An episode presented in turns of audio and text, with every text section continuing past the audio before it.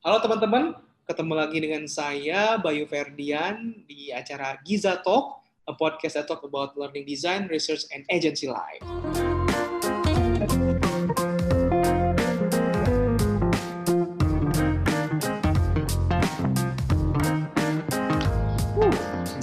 Oke, okay, uh, di episode uh, kali ini kita akan ngomongin tentang uh, satu segmen baru namanya belajar di komunitas. Jadi ke depannya uh, Giza Talk akan punya beberapa segmen uh, di mana kita nggak cuma sekedar mengundang uh, bintang tamu yang mungkin spesialis di satu bidang, tapi kita juga akan coba untuk menggali komunitas-komunitas yang ada di Indonesia, di mana mereka menjadi wadah buat belajar bagi teman-teman kan, gitu. Dan ini sudah banyak juga di Indonesia uh, dengan berbagai angle-nya, walaupun misalnya sama-sama juga menyediakan tempat untuk belajar uh, desain, mau itu misalnya UI design, uh, graphic design, dan lain-lain. Gitu. Nah, tentunya karena Giza juga bergerak uh, atau dekat dengan industri UX design, uh, komunitas yang kita akan ajak pertama kali adalah komunitas UX ID. Iya, yeah, kita sambut dulu nih teman-teman kita dari ID. Oke, okay, uh, eh, bersama saya udah ada uh, Hatta dari UXID Jakarta. Silahkan, Mas Hatta. Halo. Halo, Kang. Halo. Halo, perkenalkan saya Hatta, perwakilan dari CEP UXID Chapter Jakarta. Oke. Nah, sekarang uh, kesibukannya apa nih selain jadi koordinator chapter? Uh, kesibukannya jadi UI UX design tiap hari di salah satu agriculture startup. Jadi ya pagi sampai sore kerja, malam kadang kita mikirin UX ID ya kayak gitu. Jadi awalnya kayak uh, nyari cuannya ada, terus juga berkontribusi buat uh, sosialnya di malam harinya gitu ya. Benar banget. Oke, itu dari dari Jakarta. Kemudian kita ke uh, Bandung. Ya, silahkan uh, Evan, kenalan, Evan. Halo, halo, halo, hai. Perkenalkan, saya Evan, ya dari UIC di Bandung. Oke, nah Evan selain dari selain ya, kesibukannya apa nih sehari-hari ini? Waduh, kesibukannya? Oh, siang ngapain, malam ngapain gitu? siang ngapain? Iya, Biasa, kalau akhir-akhir ini lagi sibuk di Mentify ini. Asik. Ya, bukan ini bukan iklan ya, sorry ya, bukan iklan, bukan iklan. Tapi emang lagi lagi banyak ngurus di Mentify, bikin materi dan juga nge-mentoring anak-anak yang belajar di Mentify gitu. Itu kan. Oke, luar biasa. Oke. Oke, terakhir ini dari uh, dari Lombok, silakan Bung Aan. Halo, Uh, kenalin nama saya Aan dari Lombok, UXID Lombok. Oke. Okay. mantap, mantap, mantap, mantap. Makanya ya selain jadi mahasiswa, magang juga di Giza, Wah. sama ikut-ikut kegiatan UXID. Mantap, mantap, mantap. Mahasiswa. Full stack learning ya? Full stack learning. Full stack learning. Langsung nyebur. ya benar. Ini ini menarik sih. Jadi uh, saya sendiri juga kaget, eh di Giza ini ternyata ada ko koordinator yang Lombok juga, terus eh, apa namanya tahun ini juga kan Evan kepilih gitu. Ah. gitu. Jadi jadi ini menarik nih kayak maksudnya uh, bahwa ternyata ya di di lingkungannya yang dekat dengan Giza ini uh, kebetulan gitu kan di awal tahun ini pergantian kepengurusan yang baru kan ya gitu. Jadi ini juga salah satu alasan apa Gizato pengen undang teman di komunitas uh, eh, USAD terutama gitu. Karena kebetulan ini uh, leader-leadernya itu lagi lagi ganti apa ya ganti kulit ya ganti kulitnya ganti maksudnya. kulit ya bener. Ganti jubah. Ganti jubah. Ya, masih lama kali ya. Kan masih lama jadi Evan baru uh, kayak bulan Februari ya Evan ya kepilih iya Ya, Februari. Oke, okay. nah ini sebetulnya kan uh, ini udah perkenalan masing-masing leader gitu ya. Tapi mungkin karena audiensnya Giza Talk juga bisa jadi itu belum tahu gitu kan UXID itu apa. Nah ini mungkin giliran saya yang cerita nih gitu ya, sedikit ya. Dari ya kebetulan legend memang Kang Bayu jadi legend mah. jadi ada berhak ya. Oke, jadi ya uh, karena sebetulnya boleh dibilang Giza juga lahir di dari UXID gitu ya. Uh, saya sendiri uh, dari 2014-an itu juga sudah menemukan Facebook group UXID itu ya, uh, yang ketika masih kerja di Jakarta. Nah saat itu tuh hmm, ada gongnya itu ketika mereka bikin event uh, conference yang pertama ya, UXID Conference Indonesia yang pertama 2014 gitu. Uh, memang apa namanya ya?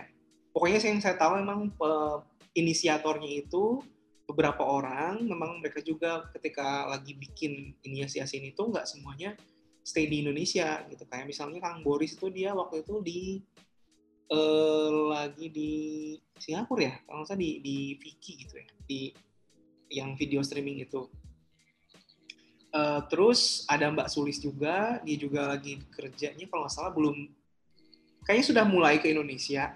Uh, sudah mulai bikin somia juga gitu kan ada beberapa orang lah. Terus ada Kang Bayu Amus kalau nggak salah itu juga sekarang uh, beliau terakhir di Traveloka ya uh, jadi desainer di sana gitu. Nah uh, setelah beres yang acara conference UX ID pertama itu itu kayaknya baru udah memulai kayak apa ya semacam tonggak sejarah sih uh, munculnya itu komunitas UX ID gitu jadi dari gong itu dari dari si event tadi itu gitu. Oh.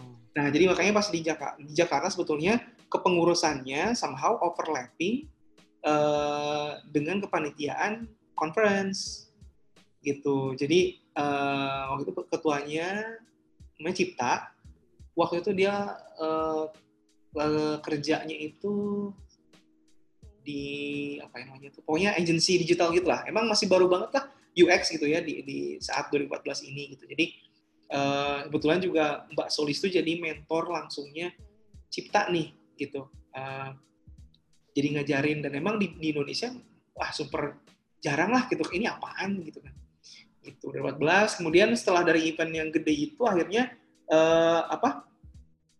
Muncul juga nular kan ke, yang Bandung gitu jadi beberapa bulan kayaknya setelah 2004 uh, eh, event itu atau awal 2015 gitu ya, Kang Boris main ke Bandung karena beliau juga kampusnya dulu di Bandung. Terus uh, beberapa orang Jakarta juga yang dulu kampusnya di Bandung gitu ya atau mereka punya rumah di Bandung uh, satu weekend tuh ngumpul. Terus akhirnya kebentuklah uh, UXID Bandung yang pertama gitu. Nah uh, dan kayaknya itu baru-baru dua itulah saya nggak tahu yang yang lain tuh udah mulai kebentuk atau belum. Cuman uh, ketika saya tahun 2016 baru saya apa kayak ketika pindah ke oh sorry ketika 2014 itu sempat juga tuh saya aktif di Jakarta bantuin bikin satu event buat uh, meet up waktu itu di kantor salah satu e-commerce di Indonesia uh, kita bikin eventnya terus nyobain semacam uh, metode bukan metode baru ya kayak semacam unconference pertama kali. Jadi di mana yang tadinya orang fokus satu speaker terus yang lain dengerin gitu kan ya. Ini dibagi-bagi gitu jadi grouping semua discussion. Itu seru banget sih. Kayak gitu. Udah. Nah, tahun 2016 saya ada kesempatan bisa balik bisa kerja dari Bandung. Uh, mulai deh gitu kan aktif ikut meeting-meeting yang di Bandung sampai akhirnya tahun 2017 uh, kepilih tuh jadi koordinator uh, yang di Bandung. Itu. Walaupun sebetulnya sebelumnya itu udah ada gitu cuman kayaknya bisa dibilang koordinator yang pertama di declare eh, itu tuh boleh bilang saya saya juga gitu yang yang jadinya gitu. Koordinator saya yang saya ini Bandung. Nah terus yang kayak jadi jabatan satu tahun itu juga gara-gara saya. Oh, ternyata ini pelakunya. Nah, setelah tahun berikutnya itu 2018 awal uh, sebetulnya pengennya dilanjutin, cuman karena memang sudah niat buat uh, ngebangun uh, usaha sendiri, atas beberapa pertimbangan teman-teman juga bilang katanya nanti uh, khawatirnya jadi ketika Bayu posting di UXID itu sebagai admin apa sebagai yang punya bisnis katanya gitu. Oh iya juga ya. ya udah deh saya fokus nah somehow nggak tahu nih kayaknya di, jadi di, jadi semacam pakem gitu ya kan, Iya, eh, iya. tuh di Bandung kan udah udah tiga kali ya saya terus ada Adam kan ya ada Iya. terus kemudian Bang Sopian Sopian Gunawan akhirnya sekarang Evan semua setahun setahun itu padahal sebenarnya kalau mau, mau lebih juga boleh loh gitu ya Mau selamanya juga kayaknya bisa ya. Seumur hidup ya. Eh, seumur hidup. Nah, kayaknya kurang lebih seperti itulah. Jadi, jadi eh, ke chapter-chapternya itu akhirnya juga karena ya sudah mulai ada contoh ya dari Jakarta, da- kemudian juga Bandung. Akhirnya, alhamdulillah tuh eh, ini bukan berarti maksudnya jadi pionir, kayaknya mungkin pas banget lah gitu ya. Eh, di event di Jakarta ada, di Bandung mulai ada, akhirnya di Jogja, di eh, mana lagi tuh sebenarnya kayak Batam, Batam juga ya Batam juga ra- mulai rame ada yang menginisiasi Mas Rama tuh Bali iya benar Bali. Dan pokoknya eh, jadi banyak lah gitu chapter-chapternya gitu. Itu karena memang sebetulnya dari awal juga itu yang di, diharapkan sih gitu. Jadi kayak eh, karena ini komunitas gitu kan.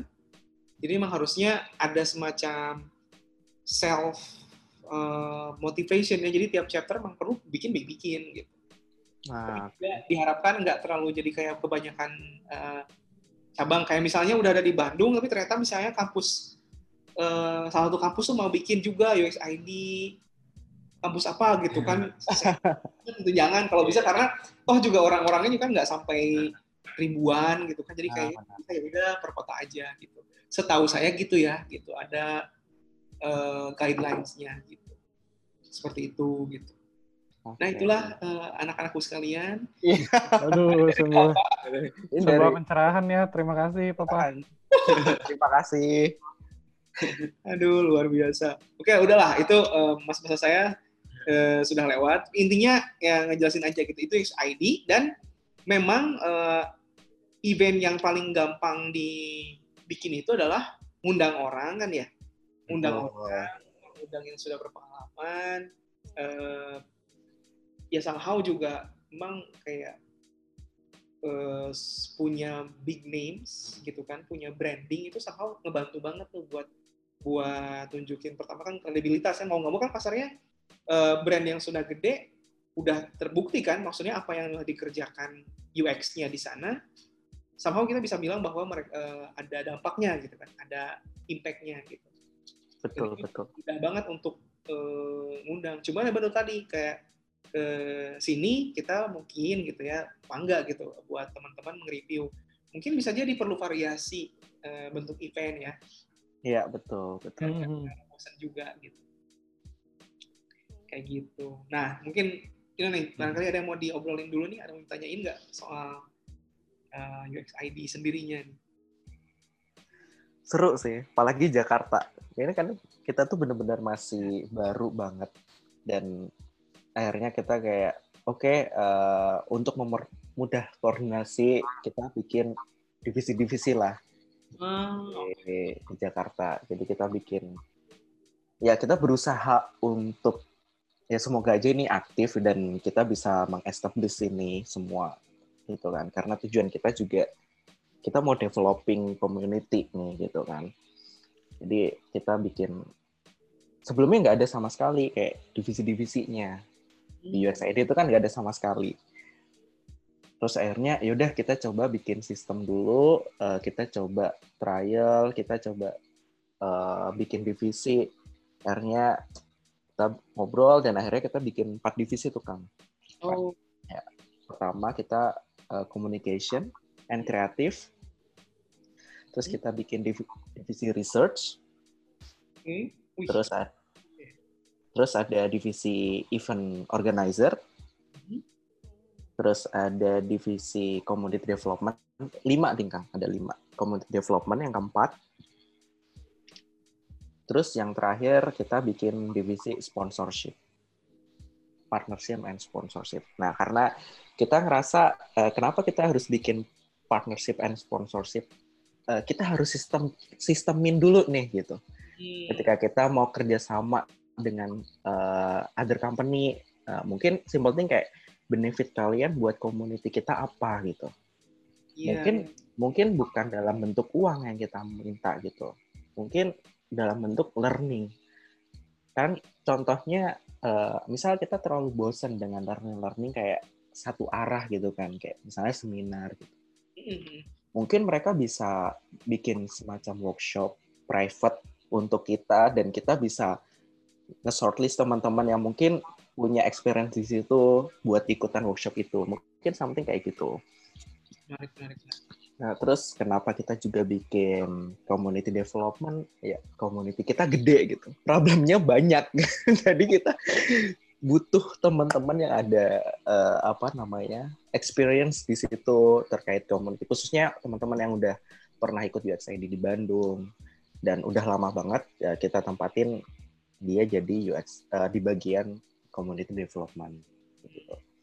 Terus kita ada juga divisi untuk research. Ya kalau research meliputi semuanya. Simple thing kayak kenapa sih orang itu susah banget dapat email konfirmasi gitu. hmm, yeah. nah, itu kan kayak big problem gitu. Sampai sekarang itu kayak big problem. Min saya kok nggak dapat email konfirmasi gitu. Oh, Padahal kita juga sering sounding kayak eh uh, itu ada di spam kayak gitu. Mungkin dicek dulu spamnya or something. Tapi kadang itu tidak tersampaikan dengan baik lah. Mungkin itu bisa diimprove dari research itu tadi. Simbolnya seperti itu. Terus untuk yang bagian communication dan kreatif, kita memang lebih fokus ya communication sama kreatif kan fokusnya jadi satu box gitu. Kayak uh, apa tuh yang misalnya apakah emang deliverablesnya atau hasilnya itu apa ya biasanya kalau di bagian creative communication? Ah, bikin poster, banner. Itu ya buat communication. Iya betul. Jadi bikin poster atau banner, uh, mungkin kita bisa update terkait medium dan sebagainya kayak gitu. Karena kan kita punya media-media seperti itu. Nah itu partnya dari communication yang kreatif. Jadi kebanyakan akhirnya kita masukin teman-teman yang mungkin bekas-bekas dari agency kita masukin jadi communication kreatif kayak gitu. Udah terbiasa ini ya kerja kilat juga ya. Betul, betul. ya, jadi kemarin ada cerita lucu dari event yang kemarin kan kita sama teman-teman Amarta gitu. Mm-hmm. Mereka juga sampai amazed gitu sama kita. Wah, posternya cepet banget jadinya kayak gitu. Bersih. Iya. yeah. akhirnya kita tempatin teman-teman yang hebat yang kreatif, kita masukin communication yang kreatif. Terus kalau PEO paling uh, terkait ini sih after kita meeting dengan sponsorship biasanya kita PEO kan ada survei tempat. Hmm. Terus kita pengen tahu fasilitasnya apa aja, terus kayak ya kita pengen gather di location itu seperti apa, terus nge-manage teman-teman uh, bukan secara organisasional tapi secara tim event itu seperti apa. Nah itu tim IO sih yang ngurus-ngurusin kayak gitu. Mungkin ada bagian oh ya yang bagian dokumentasi yang bagian uh, apa namanya yang bagian buat jadi MC mungkin kayak gitu. Jadi bisa aja ketua jadi MC atau wakil jadi MC itu bisa aja tergantung tim IO-nya setuju setuju setuju. Itu sih. Juga ya apa ya boleh dibilang kayak udah kayak bener kayak company ya ininya si struktur organisasinya ya. Uh, hmm. Ini kita lagi mencoba sih Kang, lebih tepatnya. Jadi tidak apa tidak terlalu ingin saklek tidak sih, cuman kayak yaudah kita bikin sistem, kita pengen ngebentuk uh, A, B, C sesuai visi dan misi kita, kita ke depannya mau seperti apa, dan setiap satu divisi itu ada headnya kan. Hmm. Jadi biar untuk mempermudah kita koordinasi terkait program atau apa pun itu, kita tinggal panggil headnya aja kayak gitu. Jadi nanti untuk belajar apa, untuk sharing ke timnya atau mungkin menggodok programnya ya tergantung headnya sama timnya gitu. Nanti ketika meeting sama head-head untuk merencanakan secara eksklusif ya udah kita meeting aja kayak gitu sih. Banyak sih. Jadi kita kayak benar-benar learning uh, belajar buat nggak hanya UX tapi kita juga belajar berorganisasi juga di luar. Karena ya kesempatan apa ya? Sekarang itu udah nggak zaman uh, kayak kita tuh nggak bisa apa jadi UX yang individual itu kayak kamu bakal mati kayak gitu kan. That's why kita bikin bentuk-bentuk seperti itu kayak oke okay, ngasih kesempatan teman-teman buat mungkin sharing ide dan mungkin leadershipnya juga mungkin kita bisa belajar di situ. Ya, kita belajar asik-asikan aja sih kayak gitu. Kalau misalnya teman-teman sibuk dengan kerjaan ya ya oke okay, itu ada part dari kerjaan teman-teman silahkan kayak gitu. Tapi ketika teman-teman kita bahas UX ID, yuk ayo monggo kayak gitu. Benar benar benar. Oke, keren keren keren nih Jakarta nih. Oke. Dari uh, Bandung gimana nih? Uh, ya so far ceritanya gimana Pak? Coba di di share. Dari Bandung, oke. Okay. Kalau dari Bandung sih sebenarnya apa ya?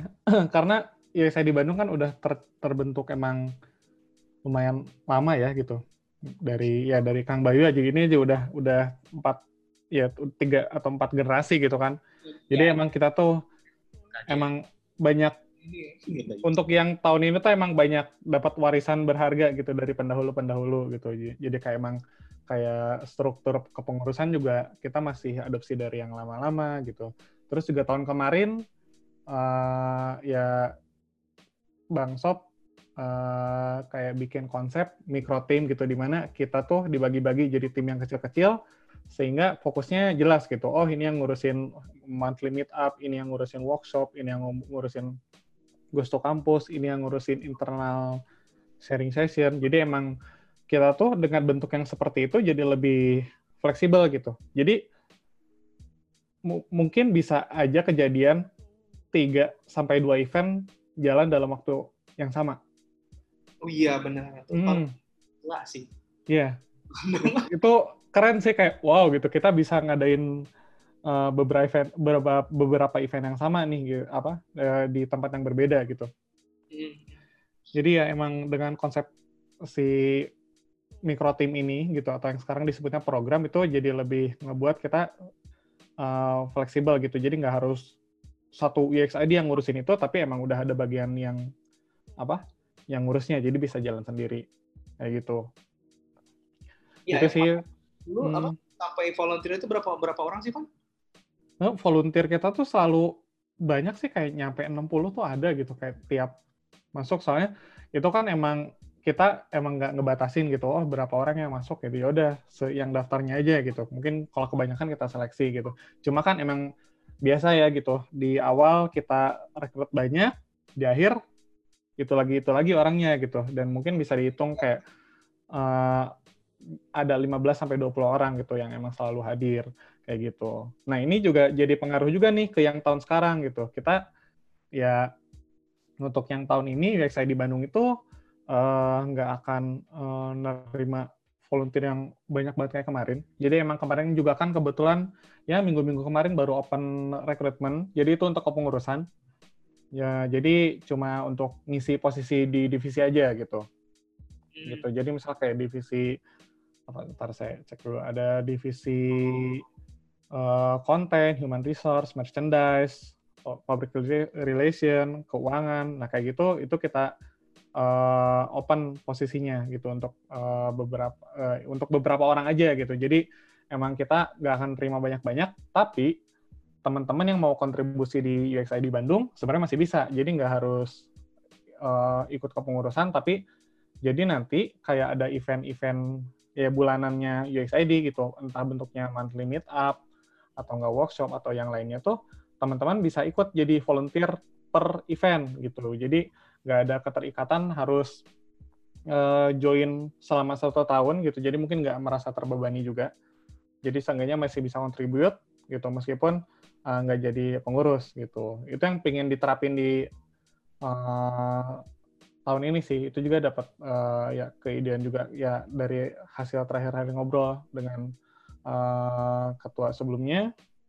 Jadi emang itu kayaknya bentuk yang akan kita coba dan ya siapa tahu mungkin bisa cocok gitu di UXID Bandung gitu. Jadi teman-teman yang emang nanti ketika pengumuman UXID Bandung kepengurusan yang sekarang eh, misalnya nggak masuk itu jangan berkecil hati masih ada kesempatan buat kontribut gitu. Jadi emang tinggal ditunggu aja event-event dari UXID Bandung.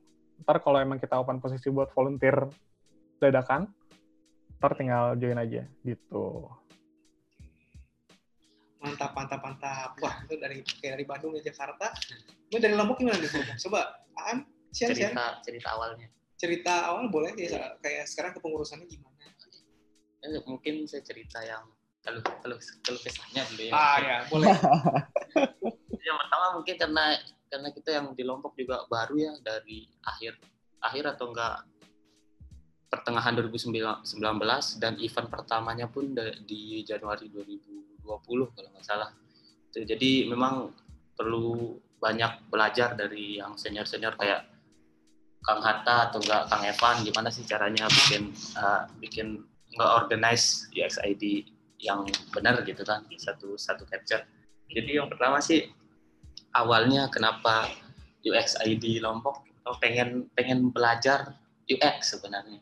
Hmm. Jadi ya nggak pengen belajar sendiri aja gitu. Jadi pengen ngumpulin ya siapa tahu di sini ada talent-talent yang tersembunyi di Lombok. Oh, Jadi ya Iya, dengan iya, iya. UXID nanti itu bakal jadi mancing-mancing talent yang tersembunyi gitu. Soalnya kadang ada beberapa sih ya dari pengalamannya saya yang komunitas kadang ada beberapa talent-talent yang sembunyi aja gitu nggak keluar-keluar padahal dia udah bisa oh, Jadi I pengen- see, I see. pengen Iya, iya, iya. itu yang ya semoga-semoga bisa muncul kan di di Lombok jadi Hmm, hmm. Nanti juga bisa sharing di apa namanya di kita yang baru-baru belajar. Benar, itu sih benar. yang pertama. Niat pertamanya kayak gitu. Terus kalau masalah event nah itu yang agak susah sih kalau kita UX UXID Lo- Lombok karena memang baru. Karena memang baru banget kan UXID Lombok jadi buat nyari yang misinya itu memang agak susah. Jadi jadi saya sama teman-teman yang memang kebetulan pengurus baru berlima yang ngurusin Oh, UXID Lombok. Jadi Oke, kebetulan oke. pengurus itu uh, ya udah kita share yang basic-basic aja gitu. Hmm. Buat nanti teman-teman yang di Lombok belajar buat ningkatin minatnya aja dulu. hmm. Buat belajar. Jadi talent juga makin bertambah gitu. Iya, iya. Gitu sih. Naikin awareness dan Mm-mm. minat dulu gitu ya, Iya. goalnya ya. Goalnya naikin awareness. I see, I see, I see. Itu kalau eh, apa namanya? Lima orang ya, Mm-mm. kepanitiaannya ya. Lima orang. Oke, oke, oke, oke. Dapat, dapat. Nah itu mungkin nggak jadi pengen tahu nih kayak tiap kali event nih kalau misalnya boleh di share eh kayak berapa orang sih biasanya yang yang jadi yang da- datang ya, yang peserta gitu. Dari Lombok lu ini gimana biasanya? Kalau dari Lombok banyak down rate down down rate-nya sih. Down rate-nya? Iya. Misalnya gimana? Ya kalau misalkan kita lihat di di grup yang join 130-an yang Hmm. datang ya paling 60-an gitu. Oh, Jadi kebanyakan down rate sih. Yang daftar bahkan ada yang 80-an gitu. Tapi yang datang yang 50 60 gitu. iya. Ya iya, maksimal lah 60 yang datang. Gitu. I see, I see, I see. Ya ada itunya drop rate-nya Hmm. ya. Gitu. Mungkin kalau dari yang eh, lain gimana? Biasanya audiensnya per kotanya itu gimana sih? Di Mas Hatta mungkin Mas Hatta boleh? Oke, ini audiens panitia inti atau teman-teman yang datang? Nah ini sebetulnya menarik. Tapi sebelum eh, yang audiens besarnya, ini dulu audiens yang jadi peserta deh misalnya pas. Ah, Hmm. oke. Kita tuh kemarin eh event itu biasanya daftar udah sampai 300. Uh, 280 300 dan tiket tuh biasanya udah sold out itu ya kita share poster 3 4 menit aja udah habis. Tapi yang bikin mengejutkan adalah tetap lebih ke drop rate-nya itu tinggi banget. Hmm, Nah, itu eh, problemnya banyak sih. Tapi yang problem yang paling sering kita sorot adalah ya kan kita biasanya kita shortlist kan Hmm. terkait tempat kan biasanya oke cuman muat 70 tapi yang daftar 300 orang. hmm, Akhirnya kita harus shortlist eh, teman-teman yang hadir. Hmm. Nah, problemnya itu tadi tidak mendapatkan email konfirmasi. hmm. Nah, problem terbesarnya itu yang masih kita sorot itu itu, Kang. Akhirnya teman-teman mungkin tidak datang dan sebagainya. Akhirnya teman-teman yang udah ke shortlist nggak datang. Dari harusnya tempat itu penuh, jadi nggak penuh. Mungkin kalau misalnya cuma tujuh, eh, kita sediain 100 gitu misalnya. Itu yang datang cuman ya uh, 60, 70. Nah, jadi masih ada sebenarnya 30 slot itu yang kosong kayak gitu. Akhirnya kemarin sempat juga ada drama juga sama teman-teman apa yang punya tempat juga kan. Akhirnya kita diskusi gimana nih caranya biar uh, teman-teman banyak yang datang kayak gitu. Akhirnya kita susun strategi, susun strategi. Ya udah, ini kita udah usaha semaksimal mungkin ya. Mungkin seperti inilah. Karena juga kita nggak tahu problem-problem yang lain kayak misalnya ah tempatnya jauh kayak gitu kan ternyata. Terus uh, Jakarta kan macet banget ya Kang ya ya. Jakarta macet banget ya.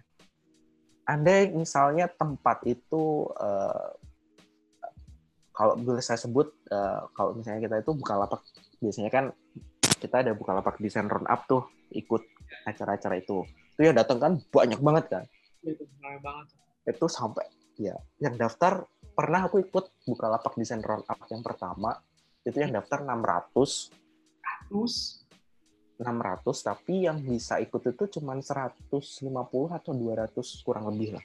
Oh. Nah, itu tuh oh. jadi iya jadi challenge juga buat kita kayak antara teman-teman antusiasme teman-teman yang pengen belajar akhirnya nggak bisa terpenuhi karena hal-hal seperti itu kayak gitu. Hmm, jadi meskipun di Jakarta challenge-nya juga drop rate juga sih.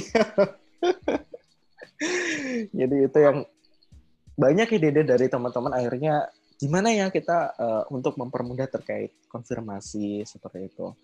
Atau mungkin kalau misalnya teman-teman yang mendengarkan podcast ini punya masukan terkait hal-hal seperti itu, mungkin bisa kasihlah masukan ke kita. Jadi kita bisa men apa ya namanya mensintesis ya kita bisa mensintesis uh, kira-kira problem yang sebenarnya itu apa? Terus kita bisa solve the problem itu pakai uh, dengan cara seperti apa sih kayak gitu? Ataukah mungkin kita mau pakai fee komitmen fee atau apa kan kita nggak tahu uh, seperti itu. Jadi teman-teman yang udah daftar dan udah ke sortis wajib kasih komitmen fee misalnya. Jadi kalau nggak ada nggak bayar komitmen fee nggak bisa ikut. Tapi nanti ketika udah hadir uangnya kita kasih lagi ke dia oh ya kayak ya deposit ya deposit benar sih deposit. Betul. Nah, nanti kalau misalnya uangnya ternyata ada teman-teman yang nggak ada nggak datang tuh misalnya, hmm? akhirnya kan uangnya buat kita. Hmm. Tapi itu bukan buat kita jajan, enggak sebenarnya. ya mungkin next kita bisa bikin workshop sendiri, kita bisa bayar tempat atau beli kue dari itu kayak gitu sih. Setuju, setuju, setuju, setuju. Oke. Wah, oke. Okay. Itu ini nih eh, curhatan dari uh, behind the scene ya. Behind the scene, behind the scene. event buat uh, eh, GXID Meetup. Nah, ginilah gitu kan ya, teman-teman yang pendengar gitu. gimana kayak bahwa ini menarik gitu. Eh, soalnya dari dari saya waktu itu bantu jadi panitia juga uh, selalu ada gitu kayak gini problemnya. Bahkan bahkan saya sampai sampai ngerasa bahwa ini tuh sudah sesuatu hal yang uh, mutlak gitu karena oh, okay. itu mau misalnya di penjualan mau itu di uh, apa namanya marketing gitu ya, ya. hukum yeah. Pareto itu berlaku ya yang 80-20 gitu. Iya, benar-benar. Kalau misalnya kita mau buka slot uh, eh, 100, ya kita memang iklan ini itu buat 500 misalnya gitu. Betul. Nah, kita niatnya ngundangnya betul betul. Kan gitu kan berarti kan istilahnya di di marketing kan ada funneling gitu kan. Funneling ya benar. kan, yang benar-benar uh, mampu dan mau berapa orang. Nanti makin sedikit lagi yang benar-benar dia effortnya mau dikeluarin gitu kan. Betul betul. Karena kasihan juga tuh yang kayak udah bener niat datang tapi kayak nggak dapat konfirmasi email seolah-olah dia nggak nggak dapat tempat tapi ternyata orang yang dapat kesempatan untuk uh, datang malah nggak muncul ya, ya. di hari haknya itu yang sebetulnya yang jadi sayang sih. Sayang sih. Mungkin buat teman-teman kalau misalnya, oh benar-benar aku nggak bisa datang, mungkin ya nggak usah daftar gitu.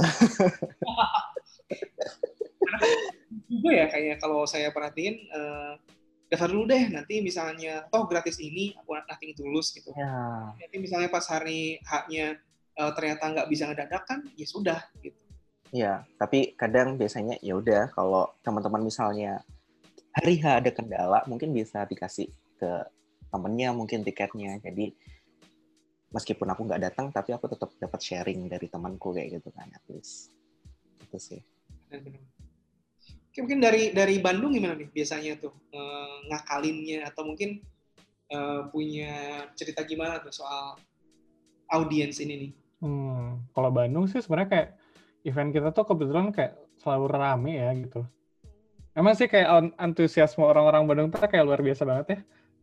Eh begitu event ada tuh langsung diserbu gitu dan emang drop rate pasti ada gitu. Ya cuma emang jumlahnya nggak terlalu gede banget sih drop rate-nya. Ka- Kadang emang ma- meskipun drop rate-nya lumayan ada gitu, eh, tempatnya masih tetap rame gitu. Hmm, Hmm. Biasanya tuh berapa, berapa orang sih yang yang eh, audiens yang muncul di Bandung tuh? audiensnya persisnya mungkin saya nggak nggak hafal ya cuma kayak misal dari mungkin dari 150 atau 130 yang daftar tuh 80-nya masih ada lah gitu 80 orang kayak gitu Itu sih. Mm. terus kalau misalnya dari event yang misal kayak eh, topiknya bagus banget nih ya lagi hot banget kayak dulu tuh ingat eh, UX writing yang Mas Gali itu kan uh yang datang tuh kayaknya itu salah satu event terpenuh gitu sampai berapa ya serat 200 mungkin ada sampai kursi belakang tuh nyampe kepake semua lah gitu blok 71 kan gede gitu ya Iya iya Gitu. iya. Hmm. Iya jadi emang penulis. Ya, jadi, Kayaknya namanya masih hmm, beliau ya yang gede ya. Iya, mm-mm. jadi emang alhamdulillahnya gitu. Ya gitu sih balik lagi sih mungkin ya gimana topiknya juga itu berpengaruh ke drop rate juga sih. Topik dan siapa yang ngisi gitu.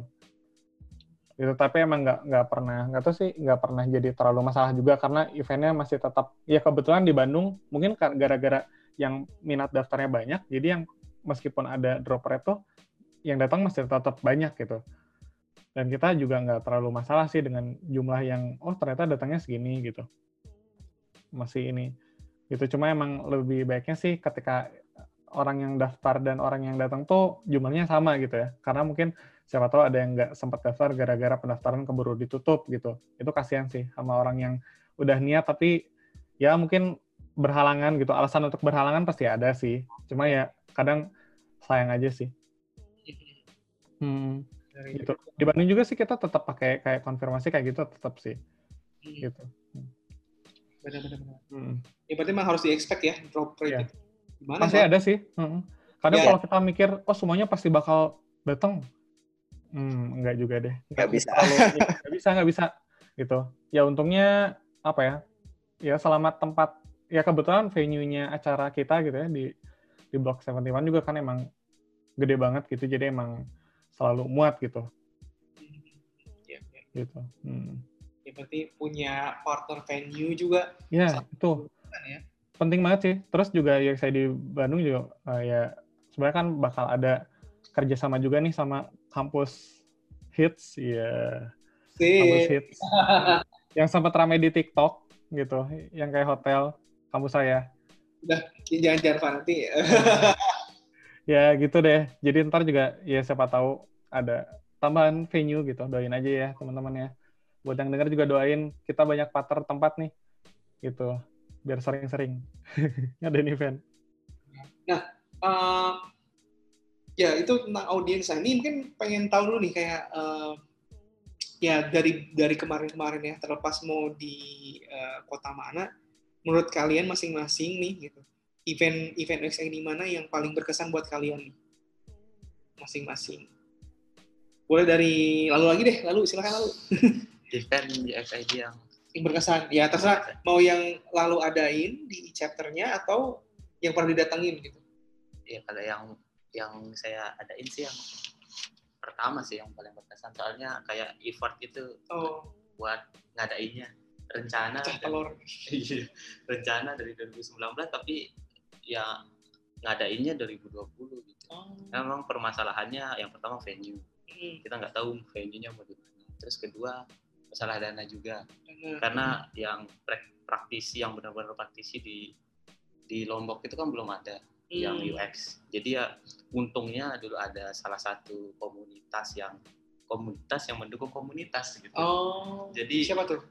Boleh lah boleh disebut. sebut nama Boleh, boleh. ya jadi namanya. PTSC PTSC. ya jadi memang kalau enaknya yang di Lombok itu karena dia senang berkomunitas ya. Teman-teman yang tech di Lombok. Heeh. jadi dia bikin komunitas yang membantu komunitas. Jadi pendanaan itu ya kita tinggal minta, eh, Minta bukan ke- minta apa sih istilahnya? Tinggal ngajuin ke mereka. eh, ngajuin proposal gitu ya. Oh. jadi untungnya ada mereka waktu itu. Jadi ya dibantuin lah dari venue terus eh venue kalau nggak salah kita kolaborasi sama kampus. Tapi kalau dari segi kayak banner terus kan karena kan paling awal kan Hmm. banner terus sama ya mungkin ada makanan dan lain sebagainya itu dari mereka yang Hmm. komunitas yang mendukung komunitas Iya. Wah, terima kasih ya PTSC. Ya. PTSC. Semoga makin berjaya ya di Lombok ya.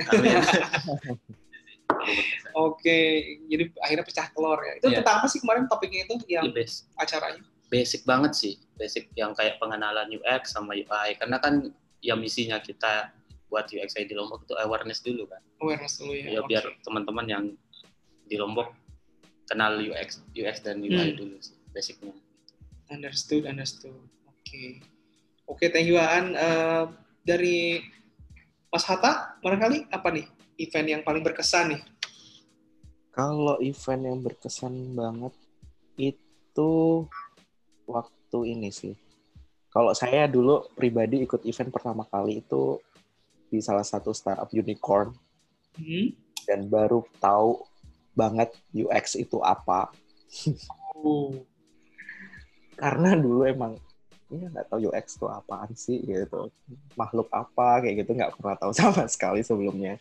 Akhirnya ikut itu dan oh UX tuh gini lah. Iya iya iya iya. Jadi itu yang berkesan. Terus kalau hal yang paling itu yang berkesan pertama sih yang ya pasti event pertama sih Kang. Hmm, I see, I see. Yang kita develop bareng-bareng. Kita harus ke sananya tuh itu ingat banget kita eventnya tuh di Jakbar. Eh, iya benar di Jakbar. Pinggiran tol. kita harus ke sana terus pulang kayak malam-malam nggak tahu tempatnya macet-macetan parah sih kalau Jakarta Barat kan dan itu event pertama kita ya sempat ada drama dan sebagainya tapi ya alhamdulillah lancar sih itu yang awal kita oh ya udah kalau misalnya next kita bikin event kita harus seperti ini kayak gitu Event apa tuh? Apa topiknya? Topiknya yang di yang diangkat. eh dulu itu terkait ini kan collaboration gitu loh Oh. Jadi ada Scrum Master dari Happy Fresh kalau nggak salah. Ya, sama aku lupa namanya siapa ya. Bahas masalah blockchain aku nggak tahu deh. Lupa aku kan.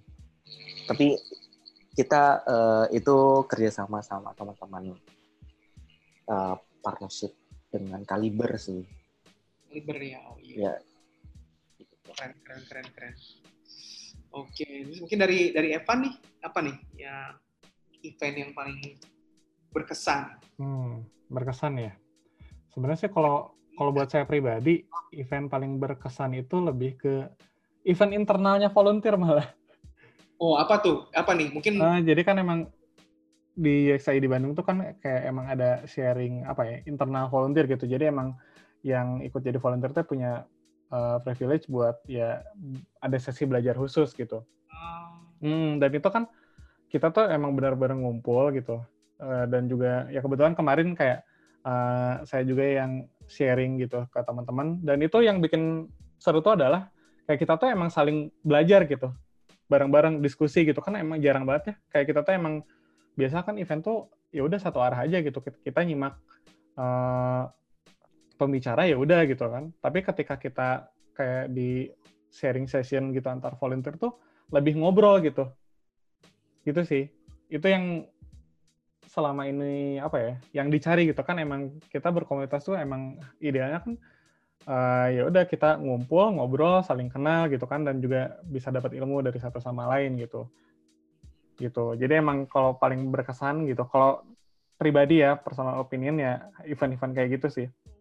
kalau event pertama apa ya? Saya event pertama tuh, ya pertama awal ikut event UXID itu yang ini dulu nonton desain disruptor.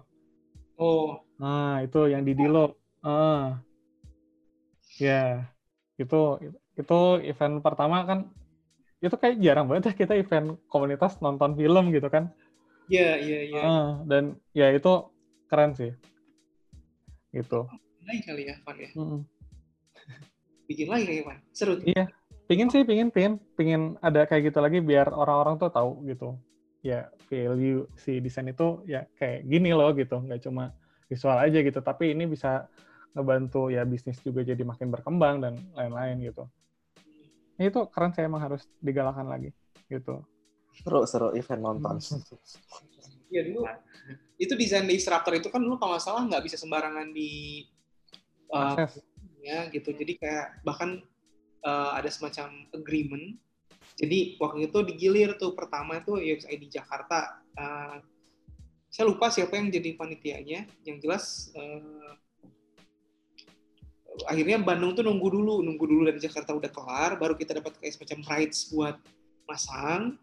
Terus juga itu ada semacam ah ada ada ya semacam uh, draft kerjasama gitu intinya ini boleh di share asalkan gini gini gini segala macam gitu dan kayaknya baru setelah berapa bulan dari di penayangan eksklusif untuk komunitas atau yang close gitu ya tertutup gitu baru dia kalau nggak salah itu di, di apa ya publish juga ya di sama Invis- Invision ya kalau nggak salah gitu Iya, Invision. Hmm. baru boleh gitu itu ya keren sih tapi memang benar kayak membantu mengkomunikasikan value design buat eh, mungkin yang baru Hmm, Ter- hmm. ke dunia UX ya atau mungkin juga buat stakeholder mungkin yang berhubungan dengan UX gitu ya benar sih kita kayaknya butuh lebih banyak hal-hal kayak gitu ya Iya. media-media Syukur-syukur kita bisa bikin dokumenter sendiri, Kang.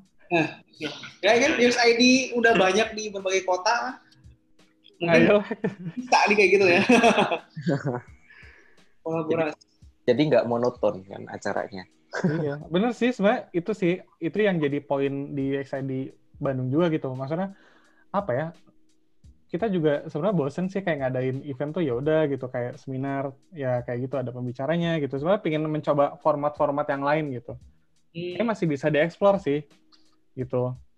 Misal nggak harus bentuknya ya kita satu arah aja gitu. Mungkin lebih banyak ini sih pingin ngobrol gitu dan pingin ya ngobrol terus kenal satu sama lain gitu. Siapa tahu kan dari kenalan itu tuh bisa ada obrolan selanjutnya gitu kan. Dan itu bisa jadi makin ramai sih. Karena emang sih ya sebagai komunitas kita harusnya begitu gitu. Iya. Ya, bukan cuma ngadain event doang gitu. Ya benar kayak apa ya? Ya kita juga bukan event organizer juga gitu. Kita sebenarnya kan jati diri kita adalah komunitas gitu, tempat orang yang satu minat tuh berkumpul dalam tempat yang sama. Gitu loh. Ya kayak pingin, ya kadang suka, sorry ya curhat ya, cuma lebih ke mungkin teman-teman kalau dengar gitu, ya lebih ke agak sedih juga ketika kita ngadain event tuh ada yang balik duluan. Entah kenapa mungkin ada kesibukan cuma kayak lebih aduh. Padahal kan ya ya kayak kita kita dianggap apa sih sebenarnya gitu? Ya udah gitu. Kita ngadain event doang gitu. Sebenarnya kan kita lebih dari itu gitu. Bahkan mungkin kita dalam satu ruangan itu emang satu keluarga gitu. Karena kan UXID komunitas gitu. Siapa pun yang join acara ya ya kalian bagian dari kita gitu. Kita nggak ada nggak ada pemisah gitu loh. Kayak oh ini kita UXID gitu kalian ya orang yang datang ke event UXID enggak gitu. Kalian tuh UXID gitu. Ya gitu sih pingin lebih banyak ngobrol dan saling kenal sih gitu. Biar banyak kenalan juga sih. Agak ya kadang agak sedih juga sih sekarang. Cuma ya mungkin kitanya juga terlalu sibuk sampai menganggap diri kita event organizer. Padahal ya sebenarnya kita juga bisa ngadain event yang nggak harus kayak ada acara formal biasa gitu. Oh ya ngumpul-ngumpul aja kan itu aja udah jadi apa ya event kita tersendiri lah gitu ya pengen banyakin kayak gitu sih Hmm. Saya setuju sih sama Mas Evan dengan Hmm. seperti itu. Ya karena kadang kalau misalnya habis event langsung bersih gitu. wah iya itu bener-bener Nah, jarang kita misalnya kita bener-bener ngobrol gitu satu sama lain kayak gitu gitu. Paling yang ngobrol cuman ya bisa dihitung lah. Padahal Iya. justru value komunitasnya seperti itu. Kadang juga saya bingung sih Kang kalau misalnya ditanyain eh, sebenarnya member UXID itu siapa gitu. Terus akhirnya kita bingung. Iya. Ayo, kita- apa, apa. Iya terus Siapa? siapa, siapakah member UXID? Hmm. Akhirnya Iya. kita bingung memetakan.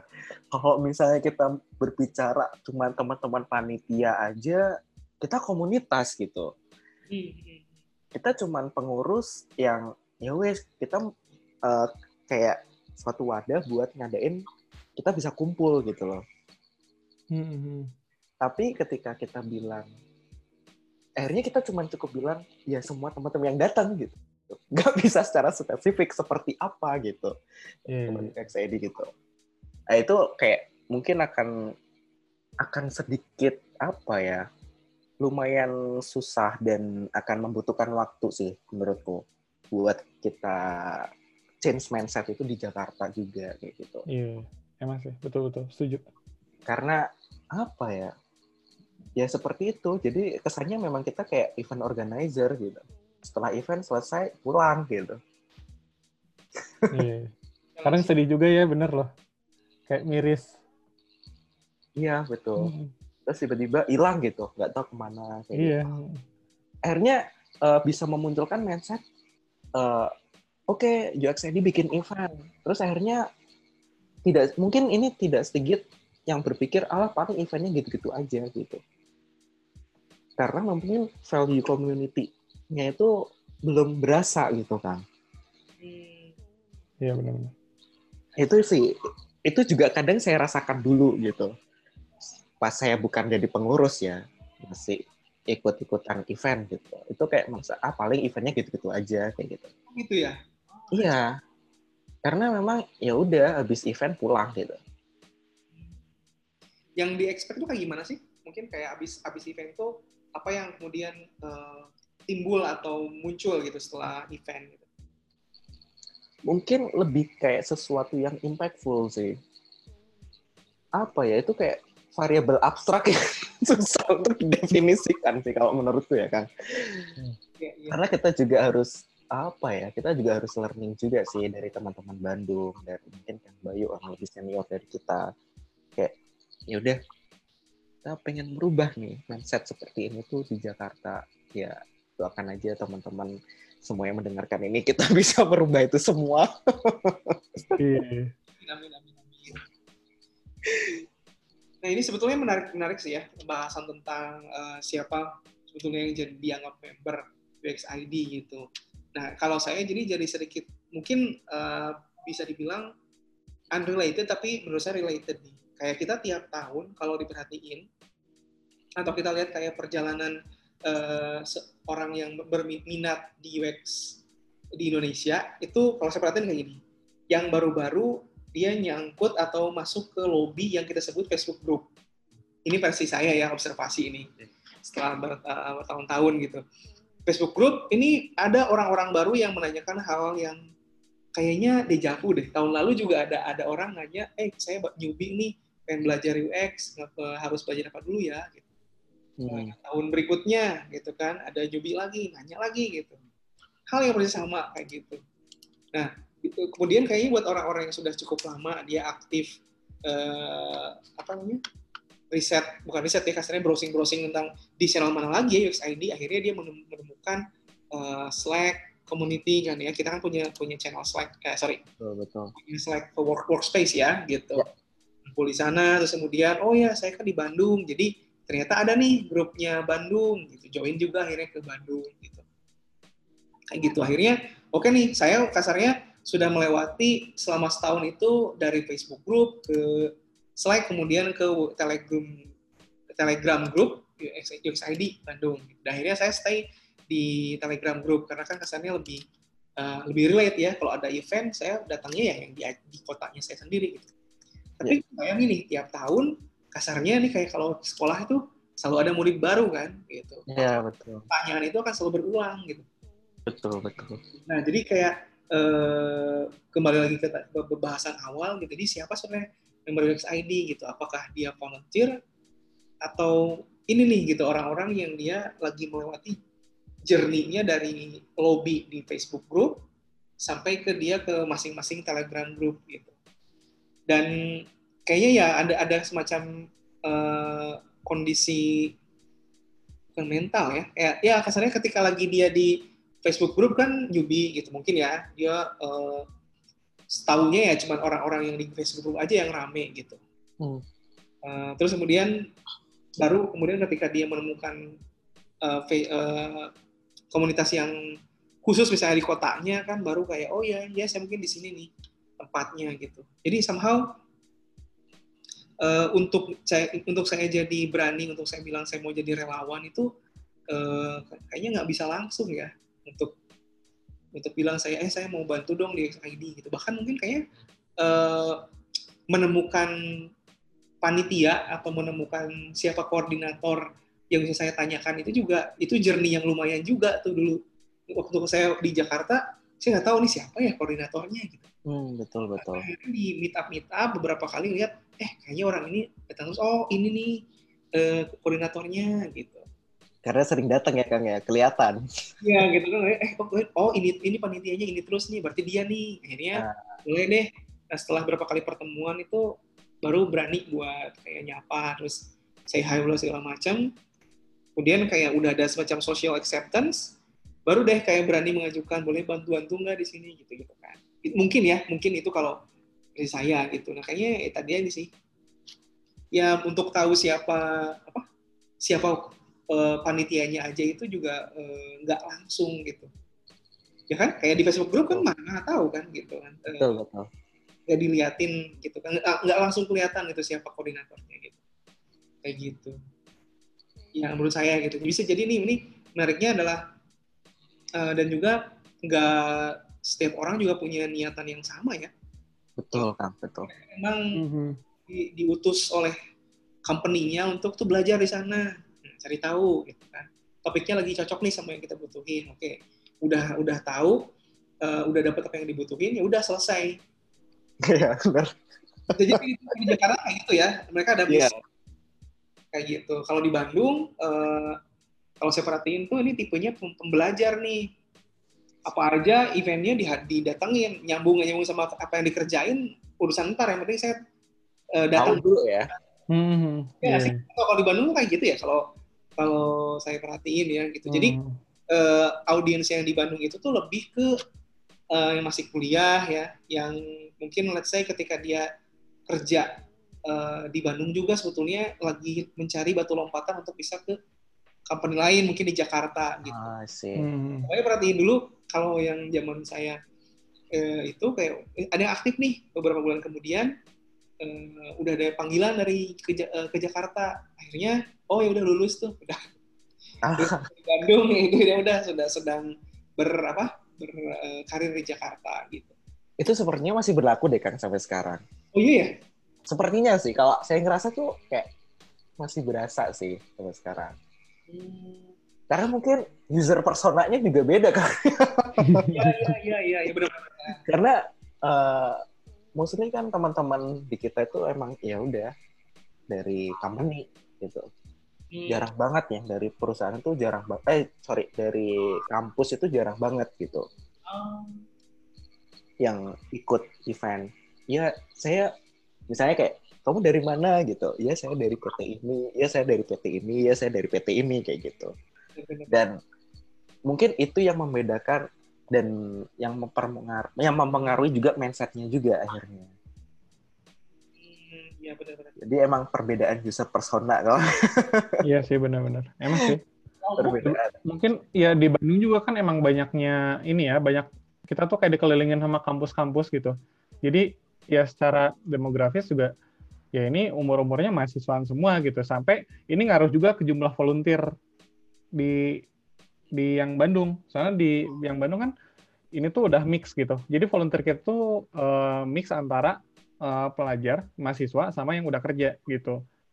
oh I see Hmm, jadi emang kita juga makanya kayak di Bandung tuh emang ada gerakan buat kita eh, approach kampus gitu kan kayak Gusto kampus kayak gitu dan emang banyak gitu peminatnya gitu.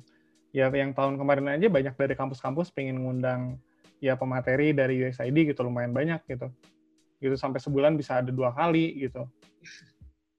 Kayak gitu. Emang sih ya setuju juga sih kayak ya persona ya si orang yang datang ke UXID ini tuh ya beragam gitu ya tiap daerah gitu ya.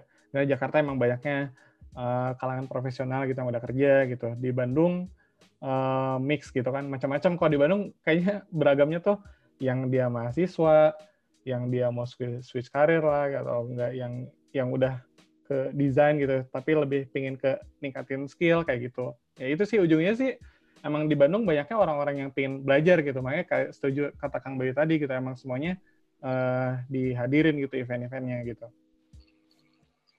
Kalau di Lombok gimana? Ya kalau di Lombok yang kalau bahas persona dari teman-teman komunitas di Lombok memang yang kalau yang saya observasi sih banyak kan yang developer yang malas ngoding. Developer yang Waduh, saya banget, saya banget. Lu saya banget tuh saya banget, saya banget. Eh kita semua mantan developer ya. Saya sastra informatika. Iya. saya doang salah. Jadi memang kebanyakan di sana memang yang udah besar komunitas yang tech. Ini kan UX itu termasuk tech kan, uh, tech community. Tech community ya. ya. Jadi kebanyakan memang udah besar, udah gede itu kan developernya. Hmm, gitu. Jadi ketika uh, inisial inisialisasi UXID yang termasuk saya sih yang developer yang bosen ngoding gitu. Lebih senang ngedesain sama ya kayak nge-research gitu kan. Hmm. jadi akhirnya ke UX gitu. Kebanyakan yang memang yang saya observasi seperti itu. Ya, memang kalau misalkan dilihat dari ya kalau misalkan saya lepas survei kan backgroundnya hmm. apa ya mungkin saya bisa asumsiin kebanyakan memang mahasiswa yang jurusannya informatika. Informatika. Iya. Hmm, iya, iya, iya. Benar, benar.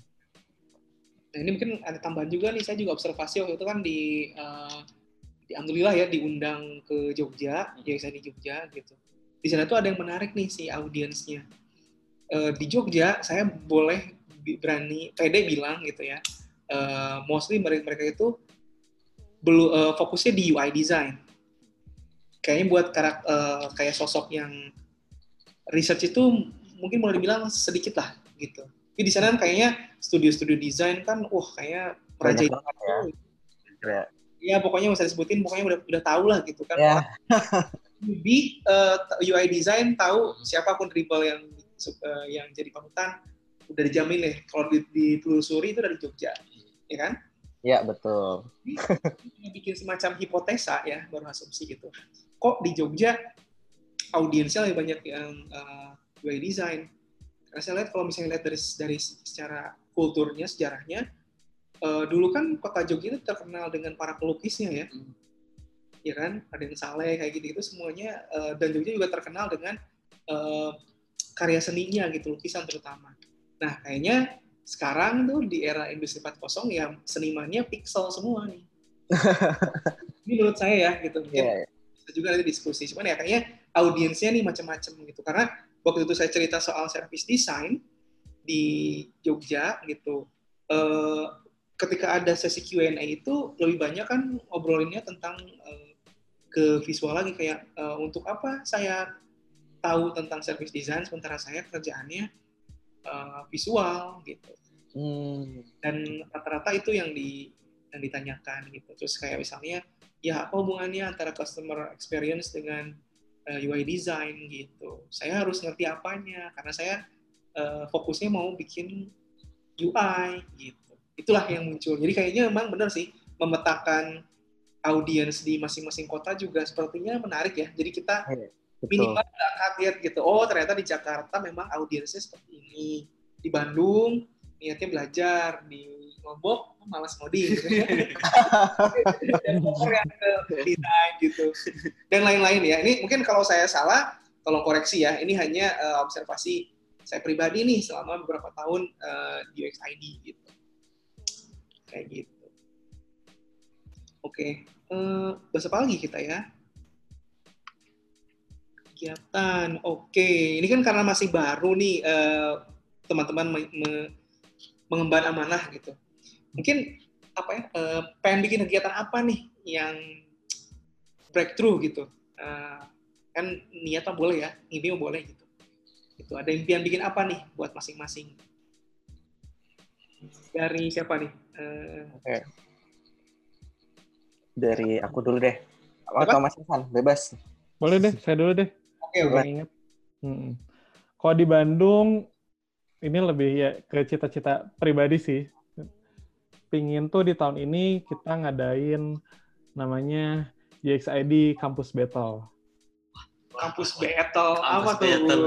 Jadi lebih kayak ini kayak kompetisi gitu. Jadi UXID emang beneran bikin kompetisi gitu buat ya menggodok lah talent-talent UX di Bandung gitu, khususnya mahasiswa gitu. Jadi biar bertanding aja gitu antar kampus ini, kampus ini, kampus ini gitu.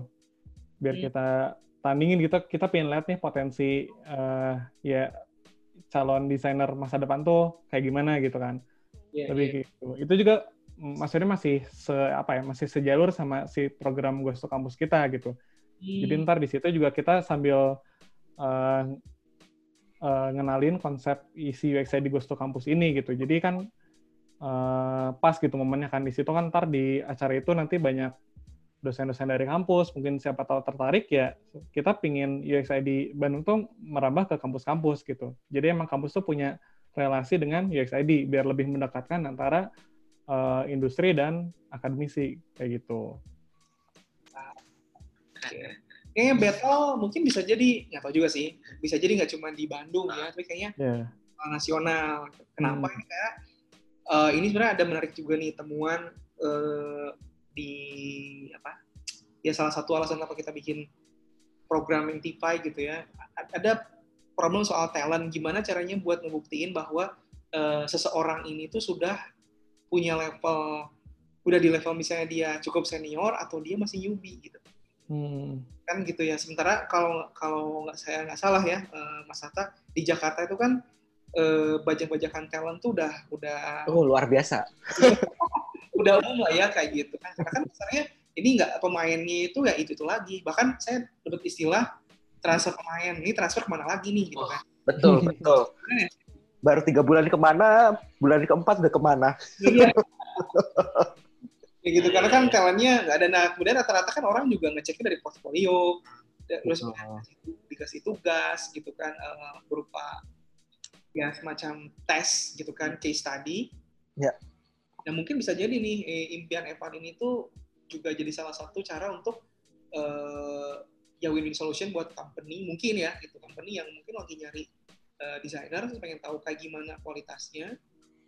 Dan ya kalau bisa tuh si hasilnya itu nggak cuma sekedar beauty contest ya tapi beneran emang ini eh, apa istilahnya itu ya memang dari sisi researchnya mungkin orang jadi oh ini mungkin let's say eksekusi UI-nya eh, cukup tapi ternyata ini researchnya bagus gitu kan atau sebaliknya gitu kan Hmm. si UI-nya atau interaction design-nya itu sangat keren eh, mungkin orang juga jadi bisa banyak pilihan untuk Ya. oh ini deh oh tawarin ini deh gitu karena kan ada ada sesuatu hal yang tangible yang bisa dilihat gitu ya mungkin ya gitu battle. kamus battle kamus Kamus battle. Menarik kamus battle. Battle atau mungkin ya bisa jadi emang dia battle aja designer battle gitu kan Iya. Kalau desainer battle eh, Indonesia apa Jakarta deh. Wah, siapa tahu udah udah muncul tuh siapa desainer-desainer fondant semuanya ikut. Kayak kita harus bikin kategori khusus. iya, kategori. profesional eh, kampus gitu ya Hmm. Iya. Boleh lah, ntar dikembangin lah konsepnya lah. Kayak liga liga Liga dangdut. main bola liga dangdut Liga UXID.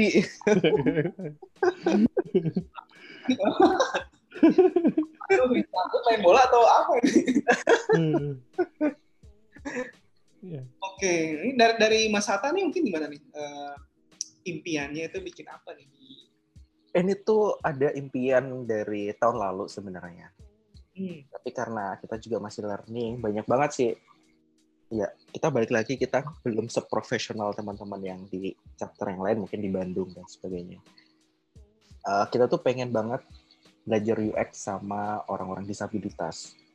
oh Jadi bisa banyak banyak hal-hal yang bisa kita approach dari mereka. Gimana sih UX menurut mereka itu seperti apa kayak gitu. Jadi kita kayak get perspektif aja as a UX designer. Kita pengen belajar dengan mereka itu seperti apa. Hmm. Nah, itu eh, apa namanya? itu yang sering kita mention tapi kita masih belum bisa mengeksekusi itu kan karena ya balik lagi kita juga banyak beban hidup dan kita harus mencari cuan juga jadi ya akhirnya kita terbagi lah hal, -hal seperti itu cukup challenge juga terus uh, kita juga punya impian tuh kalau bisa kesampaian tuh tahun ini kita bikin UX workshop atau apa namanya learning itu leveling based on level. Wah, ini menarik. Iya, iya. Jadi based on ada yang benar-benar teman-teman masih baru banget ikut UX. Jadi ya pelajarannya kayak ya udah design thinking itu konsepnya seperti apa kayak gitu-gitu. Jadi akhirnya setiap event ke event uh, ada teman-teman leader yang lead UX lah istilahnya atau lead UI UX yang datang itu sudah tidak terpapar masalah uh, konsep design thinking gitu. Tapi terpaparnya dari sisi apa? Strategic design atau mungkin gimana manage the team, convince the stakeholders. Itu kan hal-hal yang mungkin uh, harus terpapar buat mereka kayak gitu. Setuju, setuju. Akhirnya ya udah kita nanti punya cita-cita seperti itu, Kang. Jadi ya kita bikin workshop yang mungkin berbayar karena memang buat bayar tempat, beli kue, konsumsi dan sebagainya lah. Buat bayar speaker juga dan speakernya pun itu juga based on levelnya juga kayak gitu.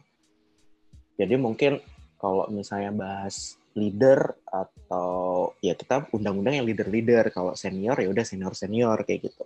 Jadi based on level. Jadi akhirnya muncullah talent-talent itu uh, tahu semua oh ternyata ini loh uh, quality lead UI UX kita itu seperti ini gitu. Jadi udah learningnya udah next level juga kayak gitu. Terus nextnya juga kita tuh kayak pengen banget uh, ini sebenarnya cita-cita saya kayak kita tuh bikin silabus. Jadi kayak ya akhirnya silabus itu bisa per level juga kayak gitu. Hmm, hmm, hmm, Banyak sih tapi kayak ya udah uh, kita cukup kerjakan apa yang kita masih bisa kerjakan aja dulu kayak gitulah. Sih sekarang. Nah mungkin buat tadi yang uh, disabilitas nih kebetulan banget nih saya ada uh, ada temen yang memang dia fokus ke sana. Oh bikin uh, gerakan ya movement gitu uh, uh, untuk yang membantu banget yang disabilitas ini gitu dan memang dia uh, bisa dibilang bukan bukan non profit tapi memang dia juga sustainable uh, ada ada kayak semacam apa istilahnya itu model bisnisnya gitu intinya gitu ya. Yeah. Gitu. Uh, nanti mungkin saya bisa kenali nih. Betul banget emang kita Giza juga ada rencana untuk kerjasama sama, sama dia untuk bikin event apalah gitu. Cuma somehow emang belum belum dapat uh, partner yang pas gitu. Oh, okay. kalau emang disebut dengan UX ID ya, why not ya? Iya, why not gitu. Betul betul.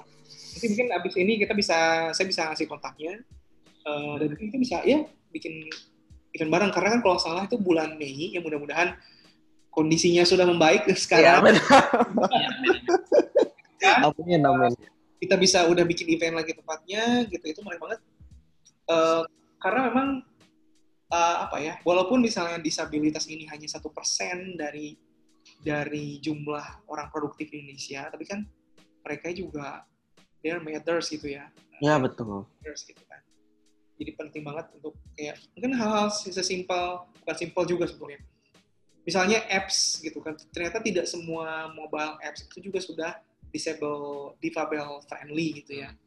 Betul. Jadi, um, ya kayak sesimpel bukan sesimpel juga misalnya kalau misalnya seandainya diaktifin uh, speech-nya gitu kan, image, menu apa segala macam, icon itu tuh bisa dibaca sama si text to speech ini gitu.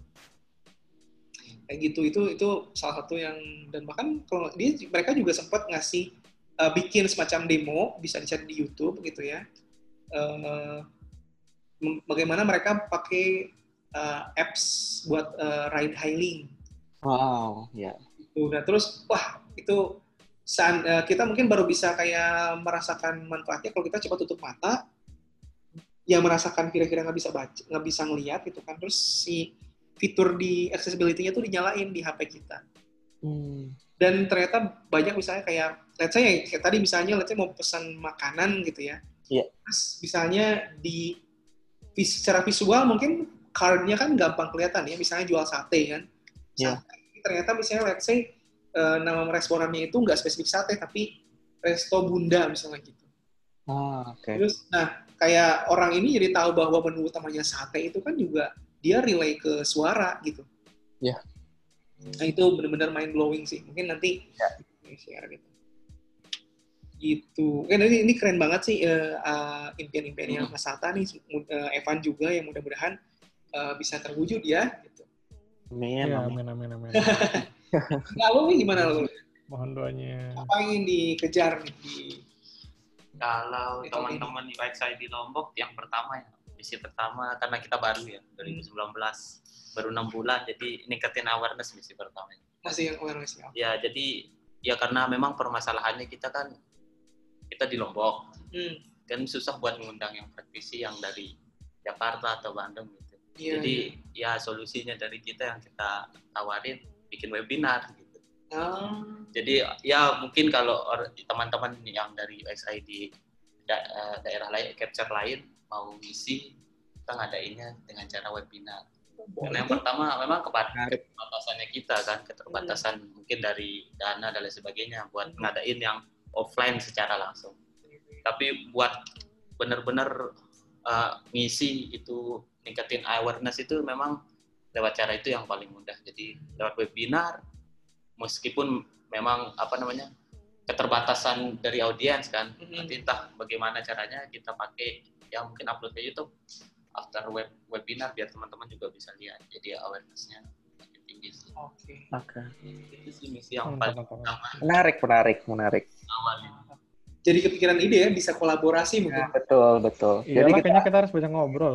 iya, Heeh, kayaknya kita harus sering seperti ini deh, Kang. Boleh, boleh. Mungkin, mungkin, mungkin kayak diagendain, oke, s- eh, satu bulan dua kali deh UXID all chapter kita ngobrol bareng kayak gini, mungkin menarik kan? Oh, bener. Setuju. Setuju. Iya. Hmm.